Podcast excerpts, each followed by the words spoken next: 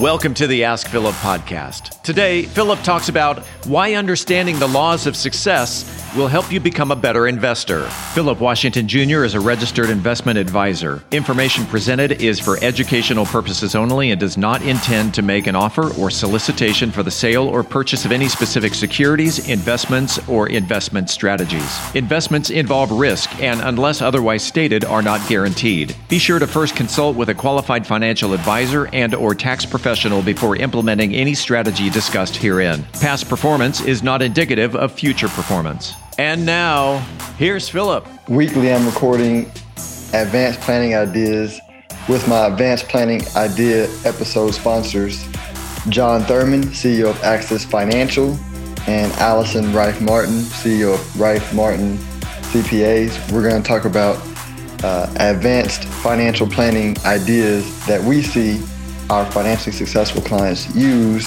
to grow and protect your wealth. Tune in weekly. On the episode, you'll see it'll be titled Advanced Planning, so you know which episodes are the Advanced Planning episodes. If you have any specific thoughts, questions, or ideas you want brought up on the Advanced Planning Ideas episodes, feel free to tweet me at ask_Philip or reach out to any of my guests. They'll put their information in each episode for more questions and more thoughts and things that you want to share on the episodes. Enjoy your day. All right, it is August 18th, exactly 30 days away from my next Muay Thai fight. Pulled the hamstring doing sprints this past Sunday, and that was not fun. But it wasn't super serious, and so I was able to get back in and do a bike workout this morning. So I'm gonna get some clinch tonight, so we should be good. But let's get into the episode here in a moment. Today, I had a happy hour, a meal with a couple of friends of mine, and they are heavy into real estate investments. Both own their own business, but from an investment standpoint, you know, they're heavy into real estate investments, but are dabbling in stocks. And they were joking with me, you know, asking me, you know, why I hadn't gotten into real estate yet outside of owning my home. And I told them, you know, I would as I stop making aggressive investments in my business and other opportunities that I see in the market right now for diversification purposes, but that it would be super passive and that I'm not overly excited about it because I only like to play games where I can handicap my success. And I know this game, like I know business, and I know investing in stocks and crypto, like that's what I know. Real estate's a different game, but I've been able to stay away from bad opportunities in real estate and know my role because let me backtrack, because we were talking about different asset classes in real estate and all this kind of stuff. And I was able to, I listened a lot, but I was able to hold my own in the conversation as far as like knowing where not to go and what not to do, which was right and spot on. And they agreed with the expertise. And so so we were talking about why so many people get fooled in investing in stocks and crypto. And the conversation boiled down to just a lot of people have not yet studied the laws of success, meaning like how the universe works, the rules, like non-main man rules, you know, I call it Mother Nature's Bible, but just like the way the world actually works. There are certain rules that like people can't lie about, you can't be fooled by, you know, they just work. It's how the world operates. And so once you understand those rules, it makes you a better business person, a better investor, a better spouse, a better parent, because it allows you to not be fooled at bad advice. It doesn't give you all the answers for everything you need to do, but it gives you a template to follow when you're acquiring real knowledge. And so you're able to vet knowledge better because as you're looking through opinions, thoughts, books, podcasts, because we're in an information age where we're just flooded with information. And so you have to have some sort of filter to filter that information through to know what's right and what's wrong. And I believe those principles allow you to accelerate your learning because you know because 98% of stuff is garbage and you know exactly what to throw out. Understanding those laws of success, I believe, is super important. Like one of the best books, like you can get them, you know, where you can read the Bible, you can read the Quran, like you can read the Torah, you know, they're all the same principles. Napoleon Hill, his book, he wrote a couple of them, Think and Grow Rich, I think 15 Laws of Success. He has a couple of books on the principles, and they're written from, you know, more modern language. I like to use that one personally because it's, you know, more modern type stuff. But they're all the same principles, and learning them, mastering them, putting them into your soul, I think it's important to be in a better investment. Let me give a specific example of what I mean. So if you understand the laws, then you spot those laws in companies that are operating by the laws, leaders who are leading the companies by the laws. You pick up pattern recognition of seeing, okay, I see the pattern in this because they're operating by the laws. And so my first example is like, there's a law called, I forget the actual law, but it basically boils down to doing more than what you're paid for, right? Do more than what you're paid for. Anybody who's successful can attribute their success to doing more than what's paid for. It's very similar to like investing, right? When, you know, if you do more than what you pay for, kind of like in foregoing like money today, putting it up for the future and letting that accumulate and compound and provide you lots of benefits later. That's what doing more than what you pay for. Because if all you do, if you only do what you're paid to do, you build up no equity in the other people that you're providing value to, right? And if it's the reverse, if you do less than what you're paid for, you're ripping people off, and that doesn't add up too well because you're stealing from people. And so doing more than what you're paid for, a big example, you know, I'm gonna go through a couple of them, but you know, Henry Ford, when times were hard for the country, he came with this $5 minimum wage per day policy. And so that's without governments forcing him to do it. Like it was, hey, we're making lots of money. People need cars.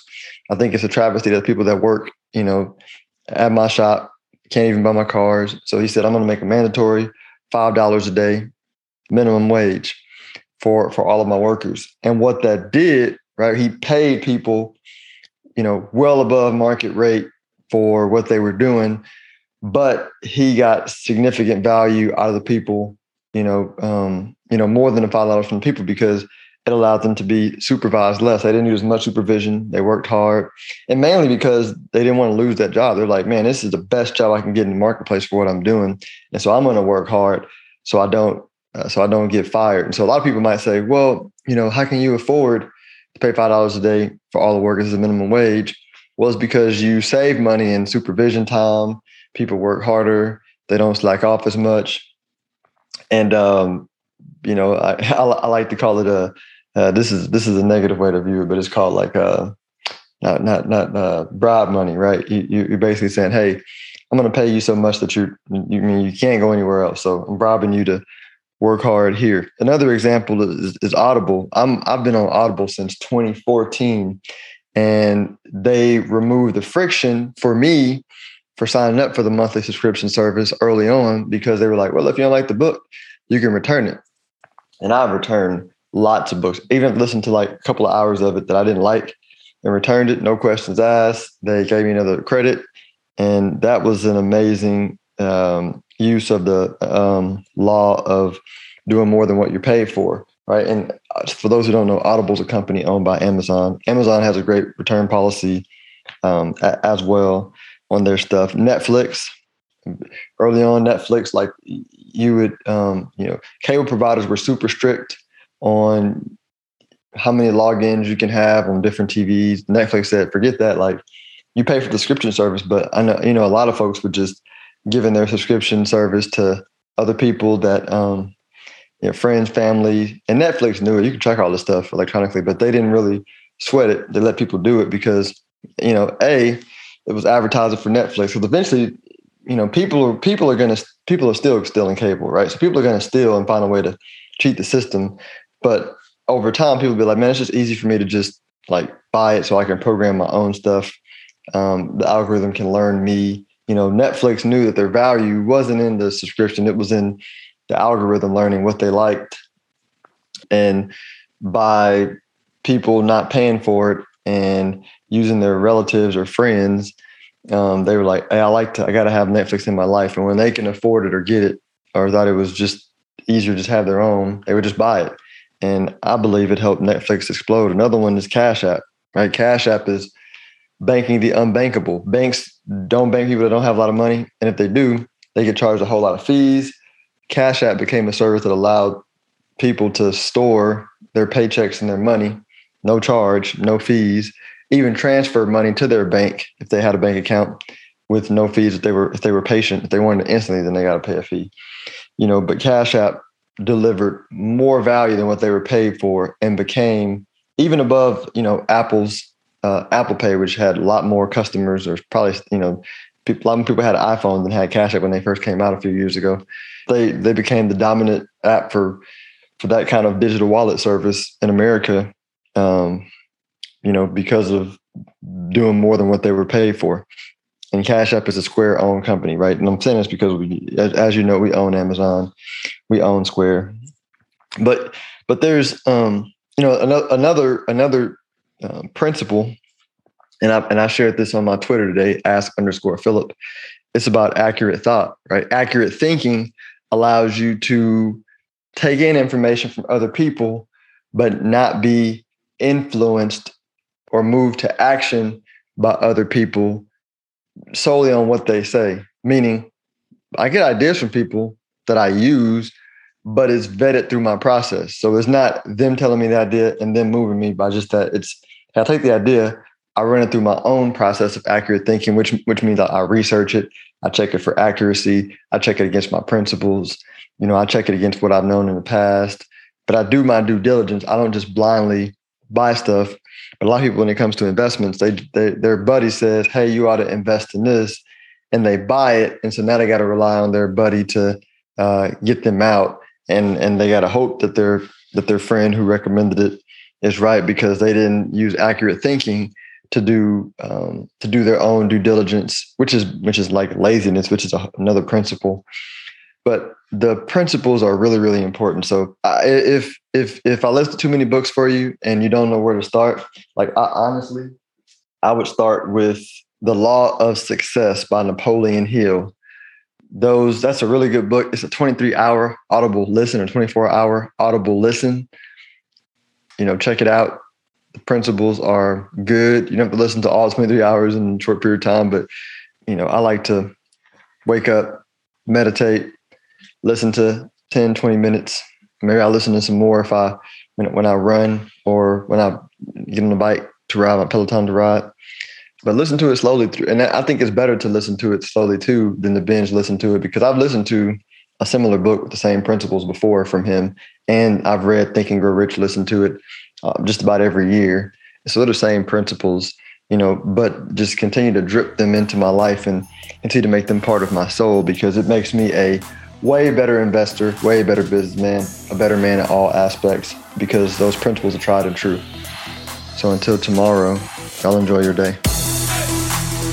If you are interested in having a review of your portfolio, or to see how far on track you are with your retirement goals, Philip offers complimentary consults through his company, Stonehill Wealth Management. For more information, log on to stonehillwealthmanagement.com/talk. That's stonehillwealthmanagement.com/talk. Philip Washington Jr. is a registered investment advisor. Information presented is for educational purposes only and does not intend to make an offer or solicitation for the sale or purchase of any specific securities, investments, or investment strategies. Investments involve risk and, unless otherwise stated, are not guaranteed. Be sure to first consult with a qualified financial advisor and/or tax professional before implementing any strategy discussed herein. Past performance is not indicative of future performance.